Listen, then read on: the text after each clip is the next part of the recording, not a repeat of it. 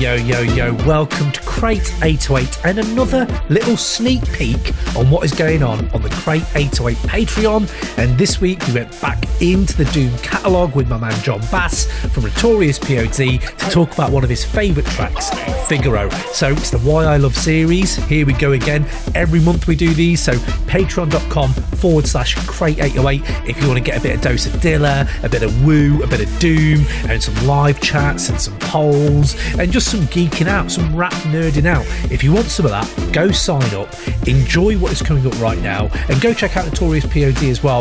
Wicked podcast. And anyone who loves Madvillainy, anyone who loves Madlib, you're going to enjoy this one. Let's go. Boom. Notorious P.O.D., Jon Bass is in the house. Uh, welcome, my friend. Uh, I was going to say, this is a series we've been doing, right? And it's uh, Why I Love.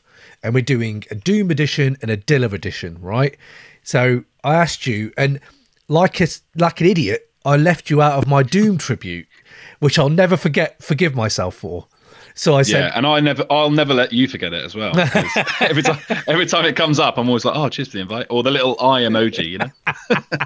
yes, all the little eye emoji. That's it. So, yeah. so I knew that now. I know that you love Doom. I thought, right, why? Why do you love Doom? And what song do you want to bring on to express that joy, love? And uh, Jon, you emailed me and said you want to do Figaro from Madvillainy, mm. 2004.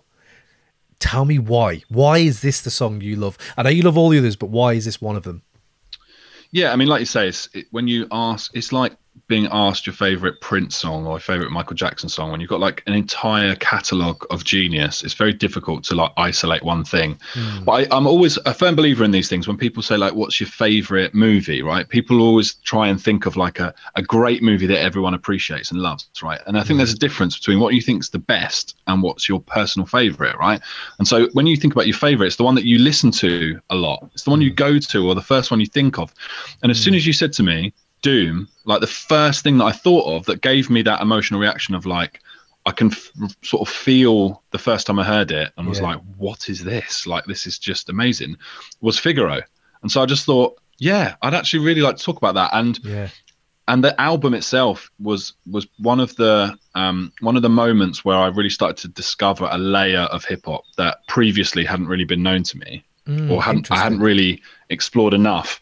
Um, and so yeah, it just it just gave me a lot of positive memories. So I thought, well, let's do this. That's interesting. What was it then? What were you listening to before this? Before you heard Figaro and Madvillainy, what was like? Were you into what South like music, Southern hip hop, or still was it strictly boom bap woo? What what were you into before this? Yeah, it was it was basically like I would because I so I'm 30. I forgot how old I am. I'm 35, right? So I, so I kind of I guess I'm as a kid like growing up, I was like in the sort of peak to me anyway, like East Coast has always been my favorite boom bap hip hop. Mm. So when the Wu and like uh, the Infamous and mm. you know even like Biggie and you know later on yeah. when, when, they were kind of at their pomp, I was kind of too young to appreciate it, right? So I kind of was like that little bit too young. You know, I was mm. kind of 10, 11, 12. It's like it's on the periphery. And I remember the first time I really ever came across hip hop was around that time, which was my brother had the Wu Tang 36 Chambers front cover poster, but it was like the door length one, so it was wow. massive. Come on! And I was just, I just remember um, almost being like frightened of it because it's just like they yeah. just look so menacing, right? And you're a little kid, and you're just like, "What is this?" And then you know, you just hear like, "Bring the ruckus" from my brother's bedroom that just mm. smelt of like weed and Lynx Africa, and I was like, "Fuck, this is."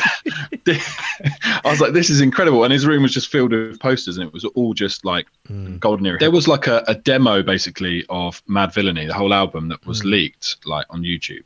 And one of the main things about the sort of Figaro the difference between Figaro and the, the, sort of eventual track that was released was the mm. speed. So it was a lot, yes. lot faster, and his delivery was a lot more, I guess, rushed. Well, urgent, it's quite com- it?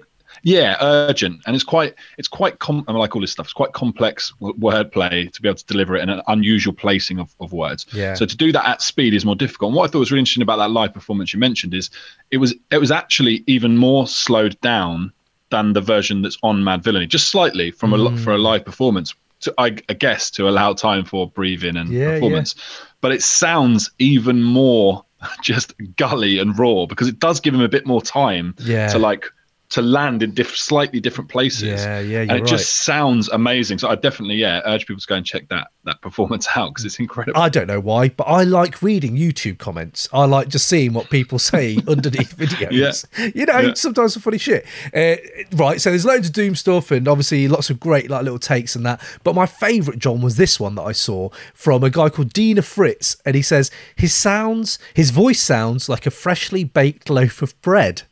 And I thought that's perfect. That's perfect to describe Doom on Figaro. It does sound Yeah. like bread.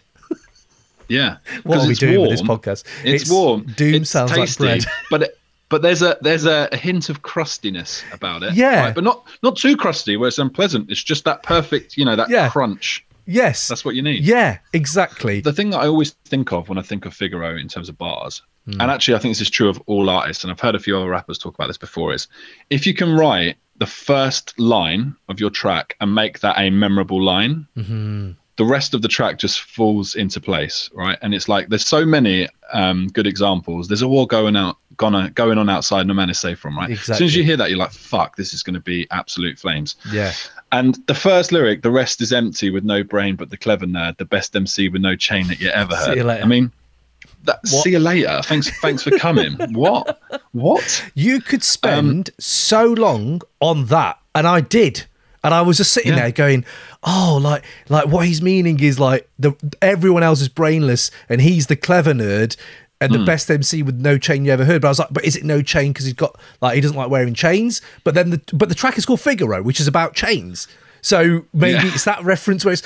It, yeah, you could you could just be sitting here for ages, couldn't you? Really, with that. And it's and it's just yeah, it's that it's that level of like uh creating this like this uh, emotion of like this character again. Because I, I was the same as you. I was like well he's basically saying yeah like i'm smart the others like, aren't smart and i'm a clever nerd which is kind of like a nerd in hip-hop most of the time is derogatory. Yeah, but he's using it in like a positive way like Yeah. i'm the clever nerd and then he's like i'm the best mc with no chain that you ever heard yeah. just and also like just sounds it sounds so like beautiful when, he, when he's just about to say it's not even just the words; it's the way he says them when he comes in. You're you're completely right. It sets the stall out for this just absolute tan, just crazy tandem of like rhyming on this beat, which I don't think is well, it is quite easy to rhyme on, I suppose. But you know, it's still it's the way he the the god level flow of the situation. Like that's I think a lot of people talk about his flow. Some people don't like it, some people do. But for me, on this track, it's when it just keeps going. You know, when you hear something, you're like, oh, he's just going to keep going. Then he's going in and going and going, and it's like it's the the real crescendo of it is that um. Is it, I can't even rhyme it, but it's the Krills, toast no pills, post no bills, Joe, Sh- hmm. and the fact that he goes Joe Schmo's flows ill, and I was like, who's Joe Schmo? Oh, are you Joe Schmo? Schmo, yeah. Doom's calling himself Joe Schmo. And like, oh, coast to coast. Oh, man, just so fucking dope. For some reason, I don't know what it like. You know, you said you can still get Yeah. bits out, and he's like going, I hit, I, I f- you feel him in your heart chakra. And I was like, hmm. right. I mean, that is that is at the essence of every. Like, I felt that. You know what I mean? And then he says, "Start, Yeah. sh- start shit, stopper." So wait, you the the people who start shit, you're stopping them, and it's just a how his mind is wired is really Yeah. odd. I'd love to have just sat with a conversation and think. Like like Pharoahe Monch, he came on up on it. He was like, "Oh yeah, we just sat down in in Paris and we talked about technical rapping." I'm like, imagine that chat. Like, what would you two? What like? How is his brain wired to call himself the shot start shit stopper and be a smart shop? Be a smart shopper. Don't know what that means. Yeah. Um, and is that yeah. it's i mean that that was the one i was like is that start shit stopper which is hard enough to say just speaking it um be a smart shopper is that a reference to like p- people buying music like don't just buy the stuff that's because a lot of this is like I'm Yes. Joe Schmo and I'm a clever nerd and it's like maybe it's like a kind of like don't just buy other shit because it's out there Yeah. like be a smart shopper and buy my shit But I laughed laughed out loud, spitting out tea the other day when I that landed again so differently for me when it was like, uh, take her for a masters here once and shake her hand on some old thank you, thank you, ma'am, and ghost her, and then she can mind the toaster if she signs the poster. Like, Right, so what, what does that mean? Is he talking about the gun? Is he talking about a toaster? Is he talking about a poster on his bed? You know, like post on his bed, like he's he's hit it. Now she can sign it by putting a notch on there, or is she going to sign? I do not know. But Anita Baker, he's got this thing with her, and I love it. But do you know the one that gets me every single time? Because I feel, and it is poetry, like how you put these words together to say, "Off Pride Tykes talk wide through scar meat." Scar meat. Yeah. Right. So, right. Off Pride. What does that mean? Are they a Pride Alliance? Are they off? Are they outside? Are they uh, are they young? Again, you can go down that road road for ages. That's what we're doing this for. This podcast is to do this. But then talk wide through scar meat, and that's just like they're talking, chatting shit with a busted lip or something. And I was like, that is just yeah. I just love the way he puts that together. And I don't know, but it's, it's one of the moments for me where I'm like, Doom, you're so good. You're so good. And then like that, the, the follow up line that offsides, like how Wolf, Worf rides with Starfleet. Because it's a Klingon, isn't it? It's a Klingon. and he's Yeah. on this. Yeah, yeah, yeah. It's just in what are offsides, as in yeah, on the opposing side. It's like fucking hell. Yeah, absolutely. who Yeah, even- yeah, yeah, yeah, yeah, yeah. Who even thinks like that? Who's going? I need to get a Starfleet reference in here. I what? How do I? How do I? I'll tell you what. I'll set it up with Scar Me. Scar meat. But it works. It works beautifully. It really but yeah, works. it does. It yeah. works. 2004, Figaro's comes Mm-hmm. out, right? But also in 2004, what happened was Tottenham Hotspur bought a certain Hmm. man called Jermaine Defoe, my friend, which I'm sure you remember very well, who went on to become Player of the Year.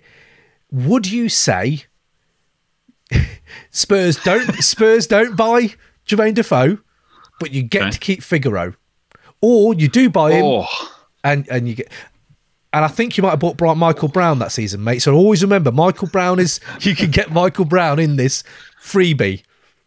free. I mean, to be honest, you know, if if we're just left with Michael Brown as a summer signing, that is quite it's quite a concern. Um, True. I mean, look, it's it's really difficult because um, again, I'll go back to my previous statement about Prince and Michael Jackson, right? If you picked one song, even if it's your favorite song from their catalog, you're still left with an unbelievable amount But it's not of Figaro. brilliant stuff. And you, yeah, you've got you've got more you've got more um, you've got more time to appreciate other songs that maybe you haven't. Good so, point. So, so sometimes, right? It's it uh, to use the football analogy. Sometimes you have a star player, right, and you sell that star player and you reinvest in other players. And I feel like if you s- sold the star player in Figaro, it would give me more time to invest in other songs that I always Very good. I always miss because plus um, we were absolutely trash until we signed Jermaine Defoe and you know, I know there's a lot of um, fans of Figaro, but there are a lot of fans globally of Spurs that would be very disappointed if they're like, "Do you remember that guy, Jon Bass, who had the chance to, to sign Jermaine Defoe, and instead he wanted a song from MF Doom, this guy we've never heard of?" There would be riots True. True. in true. N17 I, I'd never be able to show my face there again. So there you go. MF Doom's Figaro on the hit list. It's been checked off. One of the best Doom tracks, in my opinion. Um, I hope you enjoyed that little geek out in Madvillainy, talking about Madeline, those bars. Uh, so if you did enjoy that, we drop one of these every month for our Patreon users. Uh, also, we drop some Wu Tang flavor. We're going through every Ghostface solo album. Uh, we've we're up to Bulletproof Wallets in December, and we've done the other two. So if you sign up, you can get all that good hip hop flavour in your ear. So patreon.com forward slash crate808. Go to crate808.com just to check all our general vibes. And yes, we will catch you soon. Spread the word. Big up. Boom.